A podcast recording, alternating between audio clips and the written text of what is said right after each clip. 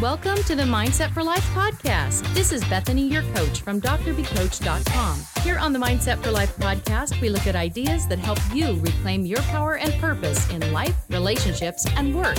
This podcast is for you if you lead, teach, and serve others. You want things to get a little better each day, and you're ready to focus on your mindset to make it happen. Welcome to the podcast today. This is Bethany Hanson, your host, and this podcast is for you if you love, serve, and teach others.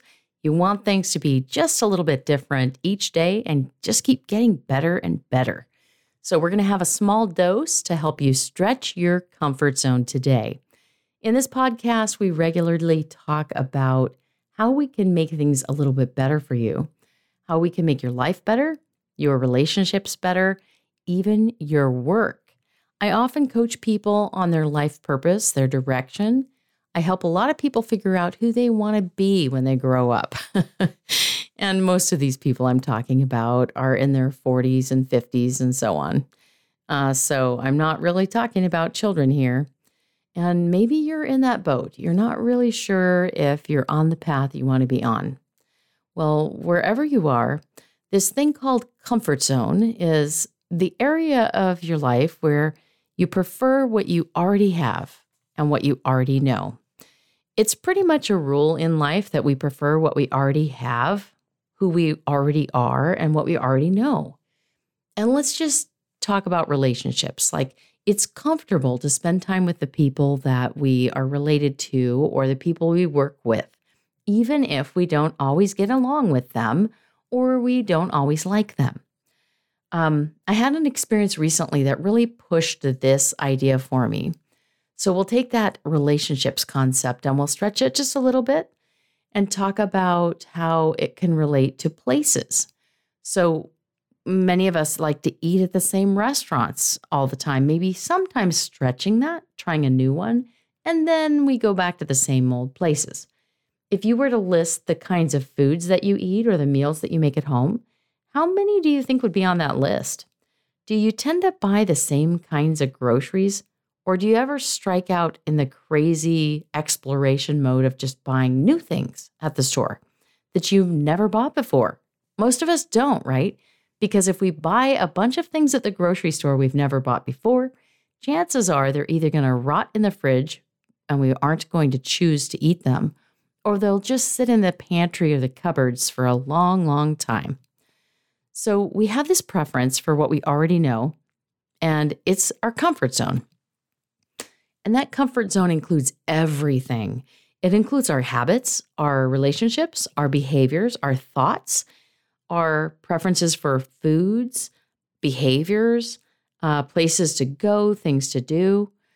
I had an experience recently that stretched my comfort zone a little bit, and it just it emphasized to me how big this comfort zone is, how much we live within it as human beings. So I was driving through Nevada. I don't know if you've had an experience in Nevada, but my perception of Nevada is it's a vast desert, occasionally pocked with cities. Otherwise, you're going to drive a long time and not see a whole lot in Nevada. Cities are spread out. And if you go through the Reno, Fernley, Lovelock area, pretty soon you're in the middle of what I call nowhere. You just see a lot of emptiness. And pretty soon you come up to Winnemucca. Winnemucca is one of the big cities in the middle of that northern part of Nevada. I was driving through with a pickup truck and I was hauling in a trailer a bunch of plants and yard things from my mother's house, taking them to my house in Idaho. And it was late in the day, and I realized, thanks to my husband's encouragement, that I needed to stop and stay the night in Winnemucca. And then I needed to finish the drive the next day. It was getting pretty late. I didn't really feel like I wanted to, so I didn't think about it very much. I just chose the first hotel I came to. I went inside, reserved a room at the Holiday Inn Express, and then I stayed the night there.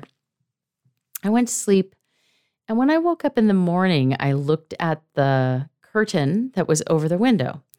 Now, a lot of hotels have hanging curtains with traverse rods and this little string on the side that you can pull to open and shut the curtains. And you might have some, a bar that hangs down that you can grab with your hand to pull open and shut the curtain. If there's a sheer curtain, a lot of times it's fabric, right?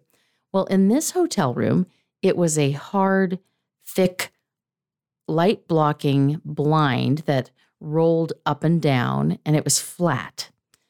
It was very good at blocking out the light, so it did its job, but aesthetically, I thought it was pretty ugly. I remember looking at this thing, waking up in this Winnemucca hotel room that was made over.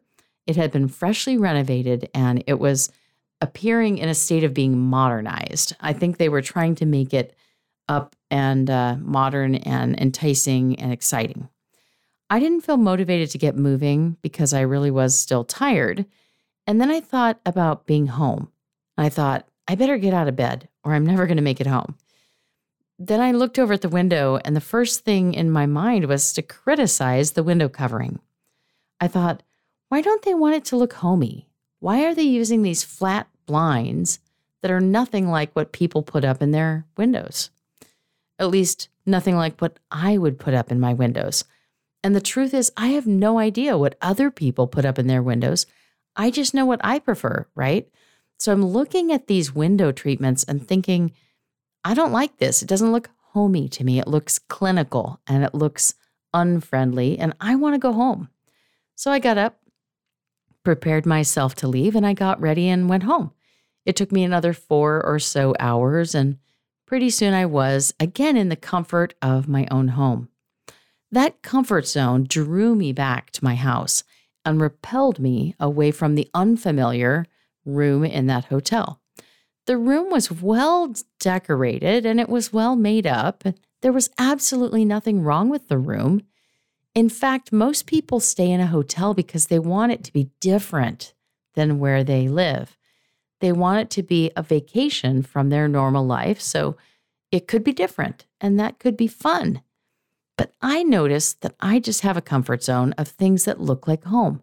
I want it to look more like my home when I'm away. What about you? What are some things in your life that are a comfort zone for you? Where could we stretch that comfort zone?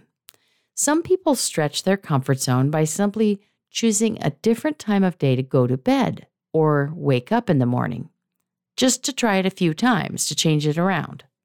Sometimes people stretch their comfort zone by trying a new hairstyle. I've been doing that lately too. I have longer hair and often I clip it back or I put it in a ponytail. But lately, I've been just wearing it down and I like it. At first, I thought I wouldn't like it because I don't like the way it looks around my face or I don't like the way it hangs there. But actually, I think I like it better than any other way I've ever done my hair now that I've done it a few days in a row. So you never know when changing your hairstyle or changing your window coverings or changing something else about your life will bring you a new experience that you actually like. What will you try today? What kinds of things will you adjust? And do you have the space to try them? Or will the people in your life around you resist any changes? You have to consider the ecology of your situation. How will your changes impact other people and will you be imposing your will on them or inviting them to try something new? If we're going to invite other people along, we will have a better experience if we allow them some choice in the matter and if we don't thrust a change upon them. So that's something to think about. As we go through the week ahead, I want to invite you to consider what your comfort zone is in various situations throughout your day. How can you stretch it little by little to allow yourself more comfort with change, variety, and different things that you're not always using in your life or trying in your life. And by stretching your comfort zone, you will be able to roll with life's difficulties a lot better. You'll be able to bounce back faster and you'll be able to experience things with greater happiness, acceptance, and even joy because your heart will be more open to trying new things. I encourage you to try this approach in the coming week and let's hear about it. Feel free to send me a comment on my website at drbcoach.com or reach out if you're looking for some coaching. I still have a few openings for new clients, and I'm happy to work with you.